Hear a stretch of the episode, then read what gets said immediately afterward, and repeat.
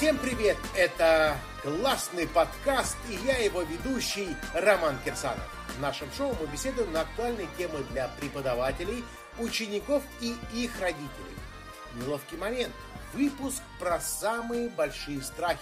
Об этом мы поговорим с Марией Калужской, заместителем директора гимназии номер 210 Корифей, город Санкт-Петербург, кандидатом педагогических наук, сертифицированным коучем ICF, руководителем-основателем школы, который сейчас руководит вместе с супругом. Мария Владимировна, здравствуйте. Здравствуйте. В этом выпуске мы узнаем, что делать, если родители вызывают к директору из-за плохого поведения ребенка. Что, если в конце четверти выходит двойка? Вместе мы обсуждаем те самые моменты, которых так боятся родители, ученики и учителя. Неудачные собрания, провалы учебы. Вместе с Марией Владимировной мы поговорим о том, как перестать нервничать, не испортить отношения с ребенком и выйти из любой ситуации. Поехали! Мария Владимировна, чего больше всего боятся родители и почему? Как понять, что в жизни почти каждого школьника случается и первая плохая оценка, и конфликты с одноклассниками? Ну, родители, они, как мы знаем, живые люди вполне себе, со своими чаяниями, мечтами и нереализованными жизненными проектами. Поэтому они пытаются сделать из своих детей очень часто ходячие выставки собственных талантов. Они очень хотят, чтобы дети реализовали все их чаяния и мечты. И есть такой известный логический парадокс, который я привожу в пример своим ученикам. Я в школе учился хорошо, ну или на отлично, и теперь ты должен тоже учиться на отлично. Другой вариант. Я в школе не учился хорошо, отлично, у меня не получалось, но ты теперь должен учиться хорошо и отлично. То есть дети превращаются в родительские проекты, соответственно, родители – это зона контроля за тем, как воплощаются их родительские проекты. Соответственно, родителям ну, нужны вот это вот живые признаки воплощения того, что дети получились хорошо – и, соответственно, а дети не должны ничего. Они не должны хорошо или плохо получиться. Это отдельные люди, отдельные личности со своей жизнью, со своими какими-то хотелками и нехотелками.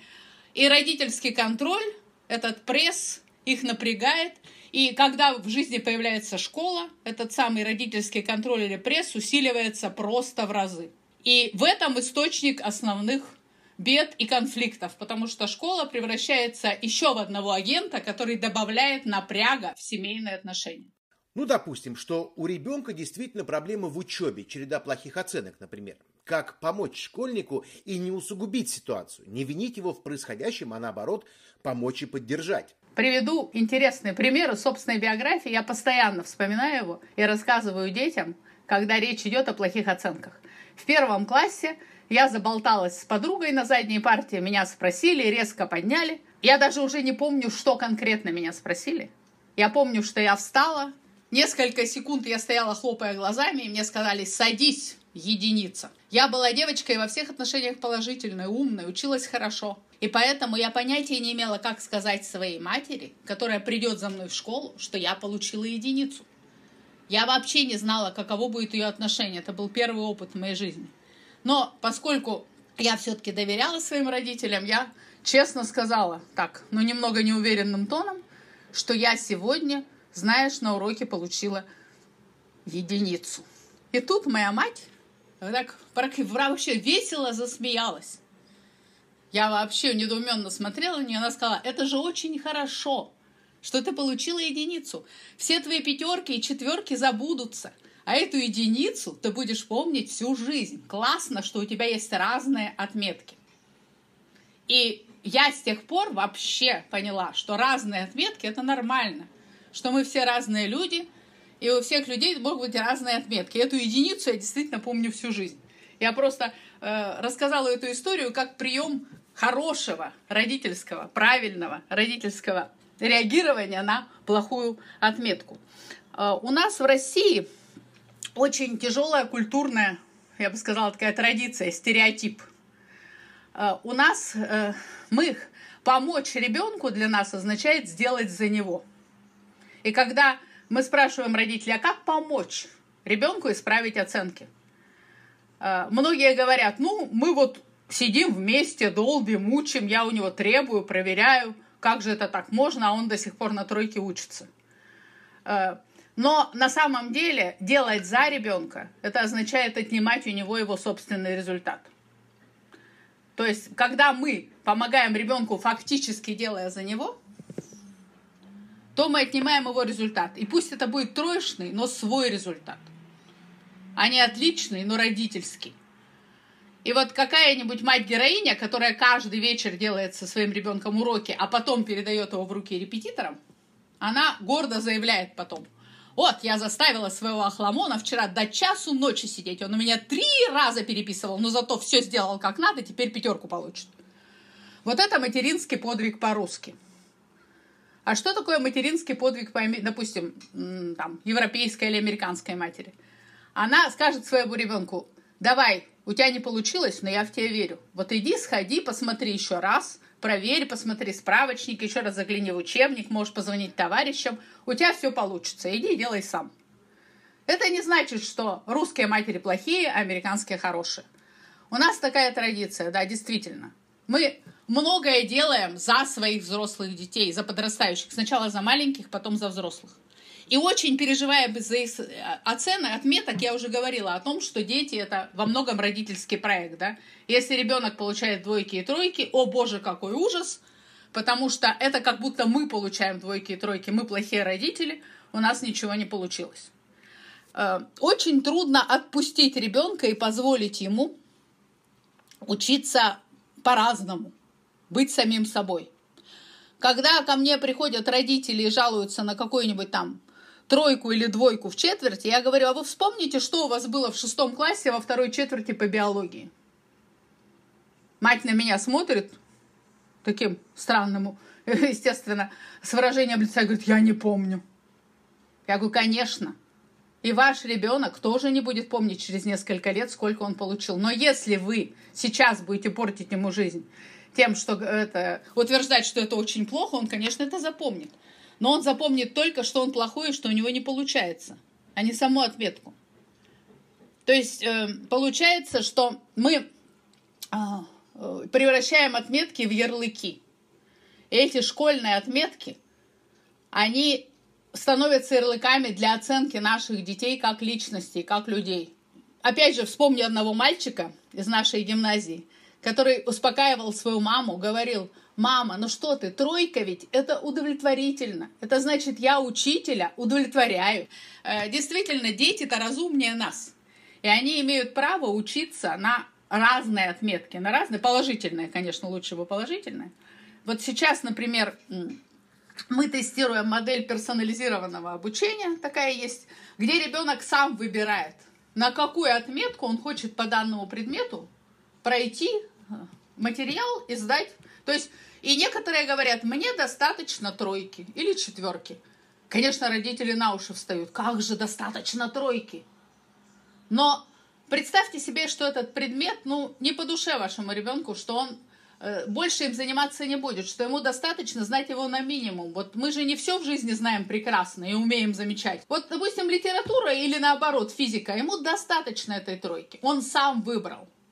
Здорово, круто, он принял на себя ответственность. А какой-то предмет он будет знать на 5 с плюсом. То есть, э, когда человек учится на разные отметки, здесь где-то у него тройка или там даже двойка с плюсом, а где-то пятерки, это значит, что он явно показывает свои склонности и интересы. Это хорошо. Это значит, он умеет расставлять приоритеты, щадить свое здоровье. Ибо отличники это очень часто, к сожалению, не все, не все, конечно, и не всегда, но очень часто вымотанные, изнуренные и нервные дети. Есть еще отдельная тема страхов школьников и родителей – родительские собрания. Почему все их так боятся и как перестать их демонизировать? Есть ли какой-то рецепт хорошего собрания? Родительские собрания в, той, э, в том виде, в котором они существуют сейчас, я бы сказала, это такая устаревшая форма. Еще Маяковский писал, да, о том, что пора устроить заседание по искоренению всех заседаний. Э, Традиционное родительское собрание, где просто выдается какая-то информация, потом кого-то хвалят и, не дай бог, кого-то ругают, и все это происходит э, долго и долго, окончается все обычно родительской словесной перебранкой.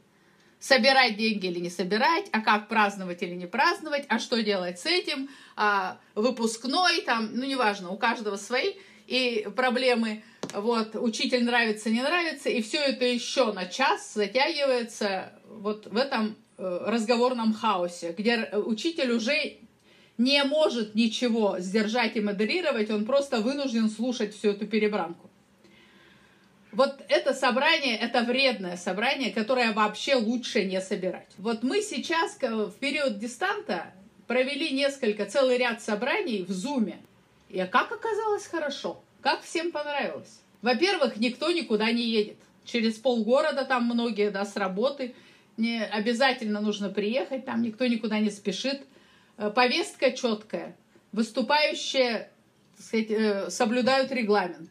Никакой, э, сказать, такого вот, никакой словесной а, вот этой вот, так сказать, полной свободы, всего 40 минут вообще стандартная встреча в Зуме, да, если это не платный аккаунт. Поэтому за 40 минут нужно все обсудить, поэтому времени на болтовню и вот эти, на эти перебранки и потасовки нет. То есть все все выслушали, приняли решение, если что-то кому-то нравится или не нравится, высказались в чате, отлично. Обратная связь от родителей тоже очень круто. Давайте вообще в основном проводить родительское собрание в сетевом формате.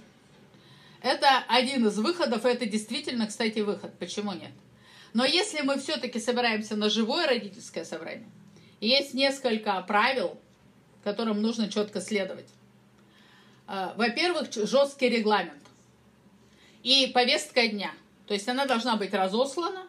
Родители обязательно должны участвовать в ее формировании. Если кто-то хочет что-то обсудить, нужно вставить это в повестку дня и написать там, мы в течение 10 минут хотим обсудить этот какой-то вопрос, и на эту тему выступит там такая-то мама. В таком случае все будет вставлено, это не будет бесконтрольным базаром. Вот. Если четкий есть регламент, четкая повестка дня, то собрание уже заведомо пройдет все готовы к тому, что они выслушают и вообще что будет обсуждаться. Затем, все-таки, родительское собрание – это не, и не рапорт о достижениях, и тем более не разбор ошибок. Есть святое правило, его все знают, но тем не менее почему-то все равно не все придерживаются. Вообще никого не критиковать э, вот в этом публичном пространстве. Для этого есть возможность встретиться с родителями с глазу на глаз. Да, и никого, кстати, и не хвалить тоже вот по, по одному, потому что это все равно э, сразу порождает какую-то нездоровую конкуренцию, да, у, них, а у одних хорошие чувства, у других нехорошие. Поэтому собрание вообще-то для чего можно собрать? Э, собрать родителей? Решить какие-то важные организационные вопросы обсудить, допустим, какой-то кодекс отношений там, или темы и задачи наступающего года, какие-то методические вещи, распланировать мероприятие на год, если это собрание там начальное, или наоборот подвести итоги, но не в плане выволочки или похвалы, а именно в плане статистики, показать, допустим, интересную статистику за этот год, в целом класс, да, а сколько было проведено там контрольных работ, допустим, а сколько было походов, а сколько было мероприятий с участием родителей, а какой процент родителей участвовал там, там-то и там. То есть статистика это всегда интересно. О своем классе, о своих детях всем интересно знать статистику, но именно безличную, вот такую вот общую, которая дела класса отражает. И э, что еще важно для родительского собрания? У нас педагоги сейчас Э, постоянно учатся новым форматам проведения уроков. Масса педагогов и руководителей школ знают, что такое там урок-игра, урок-тренинг, урок-проект и так далее. А почему мы не применяем все эти прекрасные вещи для проведения родительских собраний? Почему не устроить деловую игру, мозговой штурм? Почему не спроектировать что-то вместе с родителями, не поделить их на команды? Прямо, так сказать, куча всяких полезных технологий, которые применяются на уроках, а родительские собрания до сих пор проводятся в каком-то безумном традиционном залоге. Сели на парты, учитель что-то поговорил, потом, как говорится, покричали друг на друга, ушли. Если провести родительское собрание, действительно, допустим, в форме там тренинга, где в конце э, мог, могут стать соревноваться несколько проектов по организации там какой-нибудь внеурочной или интересной деятельности классной в течение там текущего года. Всем будет интересно. Или вместе обсудить какой-то, я говорю, кодекс, правила поведения и детей, и родителей в этом году. Допустим, дети перешли в пятый класс. Да, что новое, что важно, как будут вести себя дети, как будут вести себя родители, как будем к ответкам относиться, как будем с учителями работать и так далее. Все вместе. Не учитель выступает докладчиком, давайте-ка делать так, так и так, а все вместе мы что-то выработаем, представим друг другу, поспорим, утвердим, это будет наш собственный кодекс, наше собственное правило. То есть вот такие живые, нормальные родительские собрания, их, может быть, и собраниями не надо называть, то они пару раз в год, вот такие собрания, а остальное время, по-моему, просто, чтобы передать информацию, действительно достаточно сделать рассылку или на 20 минут встретиться там в зуме. Вот, решение проблемы здесь. Хорошо. Еще один страх родителей заключается в том, что их ребенок может попасть в плохую компанию. Вот давайте мы с вами разберем, существуют ли вообще плохие компании, как они образовываются, как помочь ребенку понять, что не обязательно доказывать свой статус перед сверстниками с девиантными или э, одиозными поступками. Плохая компания – это понятие более чем относительное. Есть, конечно, безусловно, вот в глазах нас, взрослых, плохие компании – это то, что связано там с наркотиками, допустим, то, что связано с криминалом, это, безусловно, плохие компании. Но очень часто родители начинают э, напрягаться по поводу просто какой-то непохожей да, на э, таких правильных э, воспитанных детей, э, каких-то подростков, которые просто там где-то тусуются, слушают какую-то странную музыку, там с цветными волосами, и просто даже с каким-то странным сленгом непонятным, да, просто даже желание этих детей э, вместе, молодежи вместе кучковаться отдельно и э, уходить от контакта со взрослыми, да, не, не пускать родителей в свой круг, уже делает такую компанию плохой. То есть нужно сначала разобраться действительно, насколько плохая компания, в которую попадает ребенок. И что в данном случае делать э, родителям, педагогам, если действительно есть тревожные звонки, если действительно компания, с которой э, проводит время ребенок, ну реально, да, уже вызывает опасения. Если уже появляются, опять же, какие-то тревожные сигналы состояния ребенка, там, я не говорю, там, ну, э, известные приметы, да, не дай бог наркотической зависимости или каких-то там криминальных дел, если вдруг какой-то привод в полицию состоялся или еще что-то, это, конечно, уже крайние случаи. Но это значит, прежде всего, что э, ребенку у, у него нет выхода его, так сказать, активности, его потребностям в других компаниях. То есть, прежде всего, нет доверия э, в собственной семье. То есть, значит, что-то уже там, так сказать, контакт не работает. Почему он не идет в хорошую, так называемую компанию? Почему ему не интересно с теми э, сверстниками, которые занимаются чем-то полезным? Почему он, например, не стал волонтером или активистом? Классным, да, почему он не сидит в библиотеке, а тусуется где-то непонятно где и непонятно чем занят.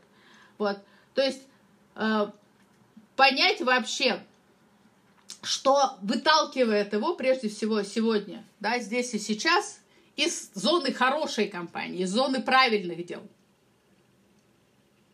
То есть, значит, у него есть какие-то нере... комплексы, нереализованные амбиции, он не признан, он не понят в, в другой сфере. Каждый человек, в том числе и взрослый, идет туда, где его принимают и где дают ему возможность проявить себя. Понятно, что у подростков разное представление о том, что такое проявить себя. Но если он выглядит там, где он выглядит героем, там, где его принимают, там, где его подбадривают, поддерживают – ему, естественно, комфортно. Он идет туда, где он может э, самовыразиться в данном случае. Понятно, что это плохое, может быть, самовыражение, но прежде всего, я говорю, вот взрослые должны понять, что значит человек там нашел поддержку. Он там находит возможность как-то себя проявить. В таком случае что нужно делать? Это просто и сложно одновременно. Нужно дать ему возможность найти ему нишу, в которой он сможет проявить себя за пределами этой компании. Поддержать его в другом деле. Дать ему понять, что он нужен, что он интересен, что его мнение имеет вес, что семья к нему прислушается, что ему не только э, раздают распоряжения, контролируют и э, проверяют его учебу, что он интересен и дома, и в школе, как личность. Что интересно то, чем он увлекается. Интересна музыка, которую он слушает, интересны мысли, которые у него в голове. Надо показать ему, что он может быть нужен вообще в каких-то совершенно других сферах деятельности. Ну, есть примеры, они, конечно, не всегда работают, когда подобных, ну, в подобных ситуациях родители просто действительно тоже сами там брали там э, куда-то, вы, кстати, оказывались своими, там, брали своих детей в горы, я не знаю, или отводили их там в какие-то питомники для э, бездомных животных, и ну, просто показывали, как там эти животные живут, что можно вот тут помогать, что это здорово. Ну, то есть показывались можно поместить такого ребенка в ситуацию, где он будет нужен и полезен, вот, и где просто проявить себя и стать действительно, то есть с хорошими делами, а не плохими. опять же, не всегда это работает, понятно. И ситуация может быть запущена в той или другой степени. Но прежде всего профилактика, чтобы ребенок не попал изначально в такую уж самую плохую компанию, нужно вот не терять с ним связь как с личностью. То есть самого всегда проявлять к нему интерес и давать ему возможность проявляться в хороших, ну так скажем, плохая компания хорошая, да, э, в каких-то полезных вещах, в хороших вещах, в том, что а отмечать каждый его шаг, посмотри, как здорово ты сделал, посмотри, вот здесь у тебя получилось, а давай вот там, и э, учителя, и учителям, и родителям. То есть мы поддерживаем человека, мы показываем, что он нужен. Каждый день, что э, он не просто малолетний дурень, да, а что он может делать что-то важное в своем возрасте, и, там, и в 10 лет, и в 12, и в 15. Первое зерно, так сказать, первый шаг в плохую компанию – это некое непонимание, отвержение э, в семье или в школе. То есть, когда человек не чувствует себя своим в одном месте, он идет в другое. А это другое место может быть гораздо хуже объективно того, откуда он ушел. Хорошо, ладно. А мы с вами затрагивали еще тему, когда родители приходят защищать своих детей, иногда неправомерно, иногда, может быть, там заслуженно. Но вообще, что делать, если у родителей вышел серьезный конфликт с учителем? Какие методы регуляции существуют? Вот 21 век наступил, и с каждым, буквально с каждым годом Э, конфликты родителей с учителями становятся все чаще, все интереснее, так сказать, я бы сказала. Э, вот, э, интриги различные появляются и сюжеты этих конфликтов, потому что родители все чаще ставят себя в позицию такого недовольного клиента или взыскательного родителя, как мы вот у себя в школе говорим. То есть, действительно, все умеют учить и лечить, и сейчас эти умения уже стали э, просто э, наиболее такими навязчивыми прямо, поэтому конфликты учителей с родителями – это каждодневная реальность школ. Э, что нужно делать? Тут, но опять же, не могу сказать, что всегда виноваты там либо учителя, либо родители. Просто на самом деле есть простые законы коммуникации.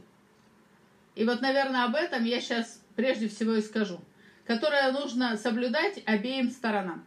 И тогда просто до конфликта дело не дойдет. Есть такая вещь, так сказать, правило коммуникации или вид коммуникации, который называется прямая коммуникация. И, еще, и также продуктив, такая так называемая конструктивная или продуктивная обратная связь. Что такое прямая коммуникация? Прямая коммуникация это когда человек э, начинает не э, с какой-то претензии, да, или, не дай бог, с оценки того, что происходит, ну, как это часто так и случается, приходит родитель к учителю и говорит, вы что тут? моего ребенка прессуете там, вы почему ему не объективно оценки ставите и так далее. Вот. А, прямая коммуникация означает, что мы начинаем с описания своих собственных чувств. Потому что на самом деле а, мы не можем объективно оценить ситуацию, которая происходит не с нами, которая происходит, э, мы знаем о ней только со слов ребенка или еще кого-то. Поэтому э, правильно начинать с описания своих чувств. Допустим, приходит родитель или наоборот учитель говорит, знаете, я очень волнуюсь или я очень встревожен тем, допустим, что, что мой ребенок там испортил отношения, допустим, с учителем биологии. Я вижу, что его оценки снижаются и прочее. Вот если мы уже начнем с описания своих чувств, то дальше высказывание будет более объективным, точно. Это есть такое правило. То есть надо попробовать сначала выразить свои чувства. Я встревожен. Меня напрягает, да, меня волнует. Вы знаете, мне не нравится, когда вот так происходит. У меня прямо, любые, любые, у меня прямо сердце сжимается, там все что угодно. То есть э, сначала это прямая коммуникация. Когда мы говорим с человеком, сначала сказать о своих чувствах, а потом только описывать ситуацию. Это простое правило, первое, прямая коммуникация. Второе простое правило – это правило конструктивной обратной связи. Э, оно, оно на самом деле не такое простое, и оно заключается в том, что нужно оперировать только фактами. Э, в отношениях, в любых разговорах, в любых интеракциях между учителями и родителями мы оперируем только фактами, не оценками и не интерпретациями. Ты лентяй – это оценка. Ты, допустим, игнорируешь там мои указания – это интерпретация. Ты опять прогулял школу это интерпретация. Ты не способен там к математике. Это оценка.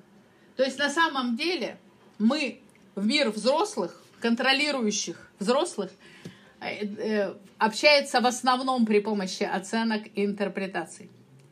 Если мы попробуем очистить свою речь от оценок и интерпретаций, а это очень трудно, то мы перейдем на язык фактов. А если мы перейдем на язык фактов – то мы вообще уничтожим саму, само поле конфликта.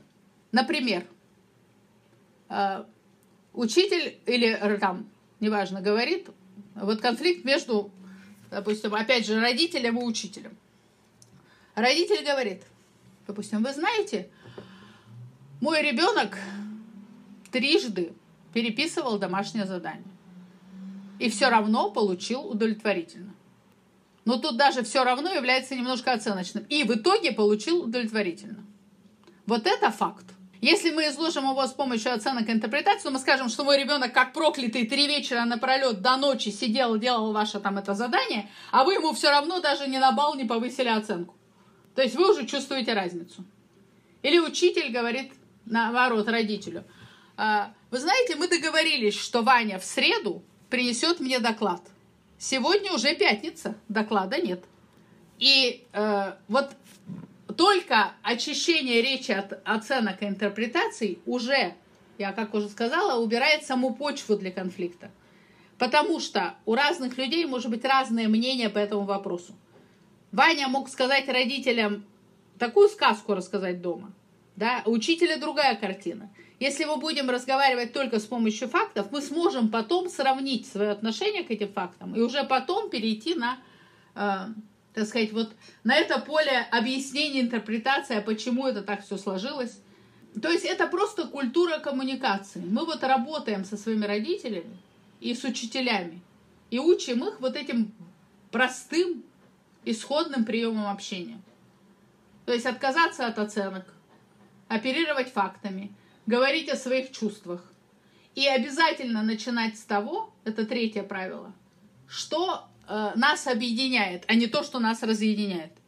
То есть не говорить, не превращать э, родителей во врагов или в тех, кто по другую сторону баррикад.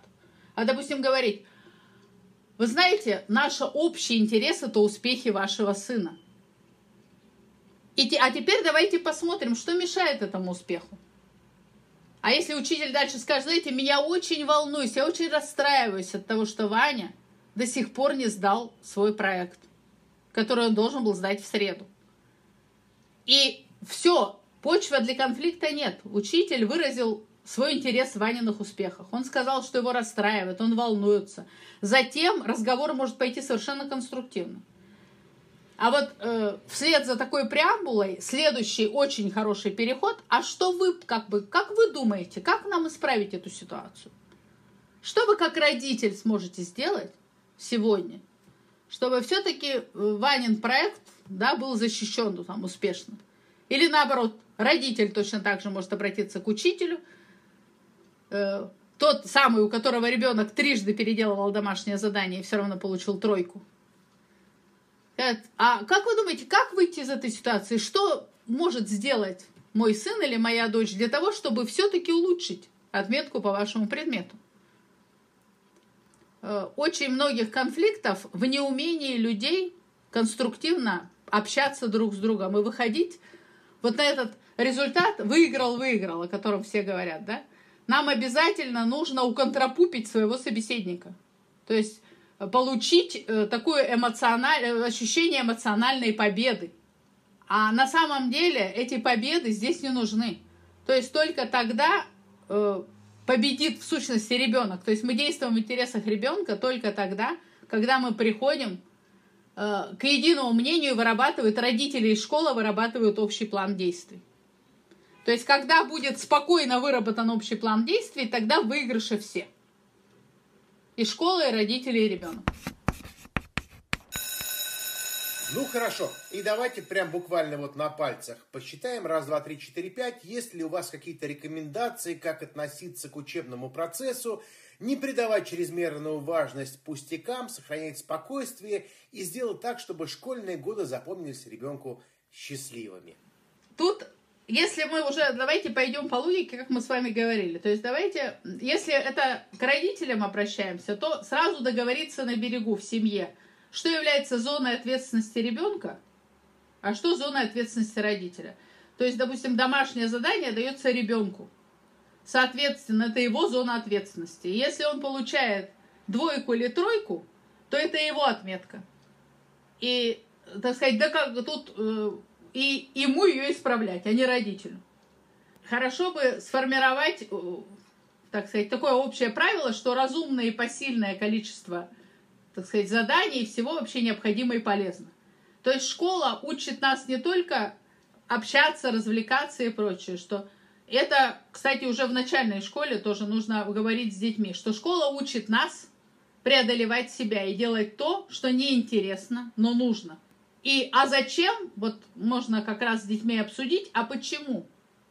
Э, это полезно. Почему иногда полезно делать то, что неинтересно, не хочется, но нужно? Для чего это пригодится в будущем? Почему это нужно делать сейчас? Вместе э, с ребенком, особенно прямо с начальной школы, да, организовать какой-то ну, игровой режим. То есть обсудить, в каком режиме он вообще работает и отдыхает. Что такое оптимальный режим чередования труда, труда и отдыха? Что такое его рабочий день? Э, что такое отдых? Из чего он состоит? На что он, так сказать, имеет право, что нет, какие у него зоны свободы. То есть можно создавать условия, поддерживать, пообщать, э, поощрять, но все время расширять зону самостоятельности. Допустим, в начальной школе вы контролируете тайминг ребенка, а, допустим, уже с пятого класса но это как в каждой семье по-разному, это становится его ответственностью. И на первое время вы помогаете ему свой тайминг составлять, а потом он делает это сам. Обязательно для ребенка должна быть его зона индивидуальной свободы. Либо его там комната, либо его место, где он, куда родители вообще, вот, ну, то, что они жестко не контролируют, куда они, может быть, даже не заглядывают. То есть всегда должна быть зона вне контроля, зона свободы, личной свободы поскольку иначе ребенок будет искать эту зону свободы вне дома.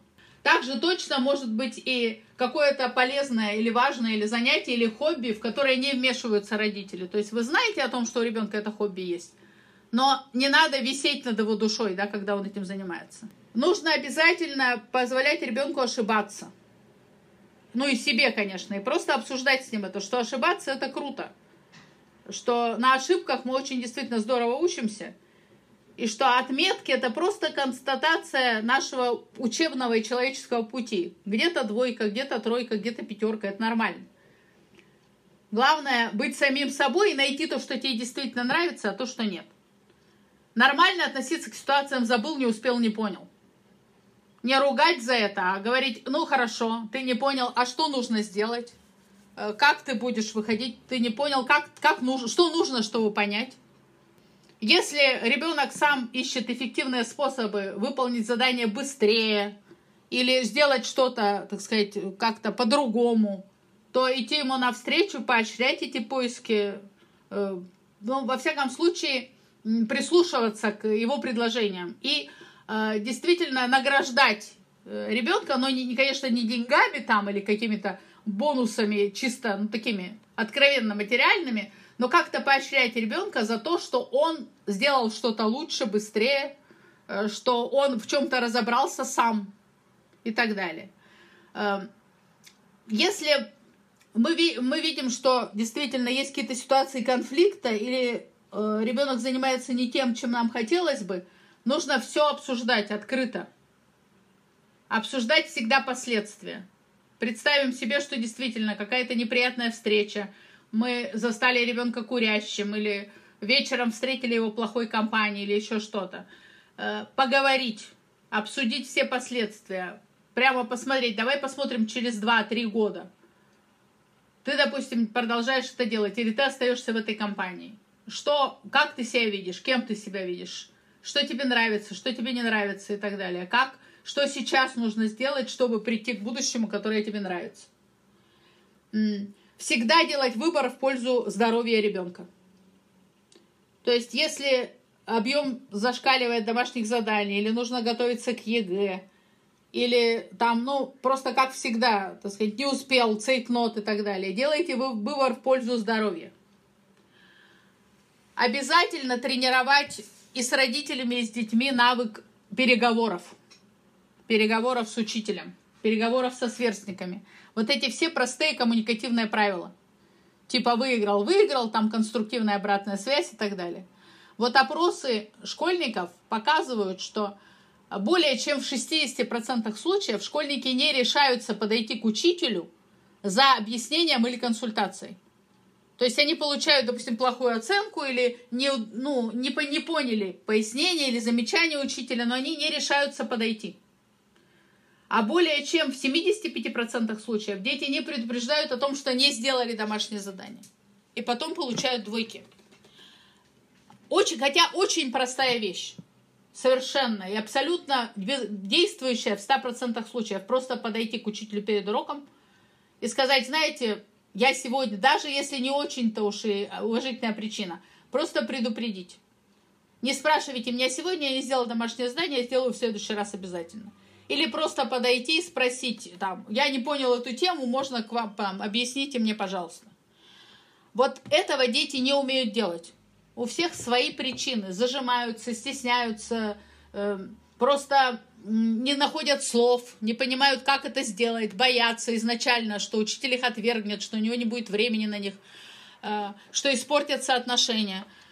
Вот эти простые вещи, а что делать, если, да, если тебе трудно, если у тебя двойка, если э, там сверстники тебя дразнят, если учитель э, тебя игнорирует – вот эти вещи нужно и в школе, и дома на уровне простых лайфхаков, простых речевых конструкций, простых каких-то правил обсуждать, тренировать. И тренировать в детских коллективах прямо начиная с начальной школы. Потому что мы видим потом, что из таких беспомощных э, в отношении э, вот, коммуникации детей вырастают беспомощные и закомплексованные взрослые. Если мы не можем в детстве разрешить простую проблему, то потом мы вырастаем в таких же робких, закомплексованных людей, которые не могут выяснить свои отношения к начальству, ходатайствовать повышение заработной платы, обратить внимание на свои трудовые успехи, да все что угодно. Все это нужно делать в школе. И в принципе, в идеале, школа и должна этому учить, помимо предметных знаний а как действительно вот решать, так сказать, вопросы непростых отношений с людьми, которые старше тебя, младше тебя, с твоими ровесниками, как дружить и как ссориться правильно, что такое продуктивный конфликт и чем он отличается от непродуктивного. Очень хорошо сейчас, когда в школах появляются службы медиации, и э, есть прямо дети, которые, э, это же сами дети, которые учат своих сверстников, а как разрешать конфликты что делать, да, как грамотно выходить из тяжелых э, всевозможных ситуаций, как вести переговоры и прочее. Вот, то есть, э, и самое главное, э, э, это, сказать, для правила, я думаю, очевидное для каждого взрослого человека, но почему-то, пока ребенок учится в школе, в семье это правило часто забывается. Будущее, наше будущее очень мало зависит от наших учебных результатов. Миром правят в основном троечники, как показывает статистика. Но оно очень во многом зависит, наше будущее, от нашей культуры отношений, от того, насколько мы умеем постоять за себя, от того, от того насколько мы самостоятельны, от того, насколько у нас глубоко доверие в семье – какие люди оказываются рядом с нами и как мы умеем разруливать вот эти самые непростые отношения. И это, по-моему, самый главный капитал, который взрослые могут дать детям в школе. Вот. Ну и родители прямо должны учиться вместе с детьми. Если они сами чего-то там тут не знают и недостаточно, допустим, компетентны, то самое простое, мы тоже учились вместе со своими детьми, тоже не все знали сразу, естественно. Вот. Просто э, все, все вместе постепенно проходить эти шаги взросления, учиться продуктивно общаться. Мария Владимировна, спасибо вам огромное. Роман, спасибо вам. С удовольствием э, сидел, послушал, учитывая, что я вам, как рассказывал, у меня дочка сейчас переходит из одной школы в другую, и у нее четвертый класс, э, а, о, господи, пятый. Поэтому я вот все наши классные подкасты, которые мы записываем, впитываю прям в себя – вот. И это какая-то фантастика. Напоминаю, что гостем нашего проекта «Классный подкаст» была Мария Калужская, заместитель директора гимназии номер 210 Корифей, город Екатеринбург, кандидат педагогических наук, сертифицированный коуч ICF, руководитель, основатель школы, который сейчас руководит вместе с супругом. А я, Роман Кирсанов, прощаюсь с вами до следующего выпуска. Слушайте нас в соцсети ВКонтакте, в iTunes, Google Podcast, YouTube, Яндекс.Музыка и SoundCloud. Ставьте лайки, рассказывайте о нас друзьям и знакомым. Пока-пока.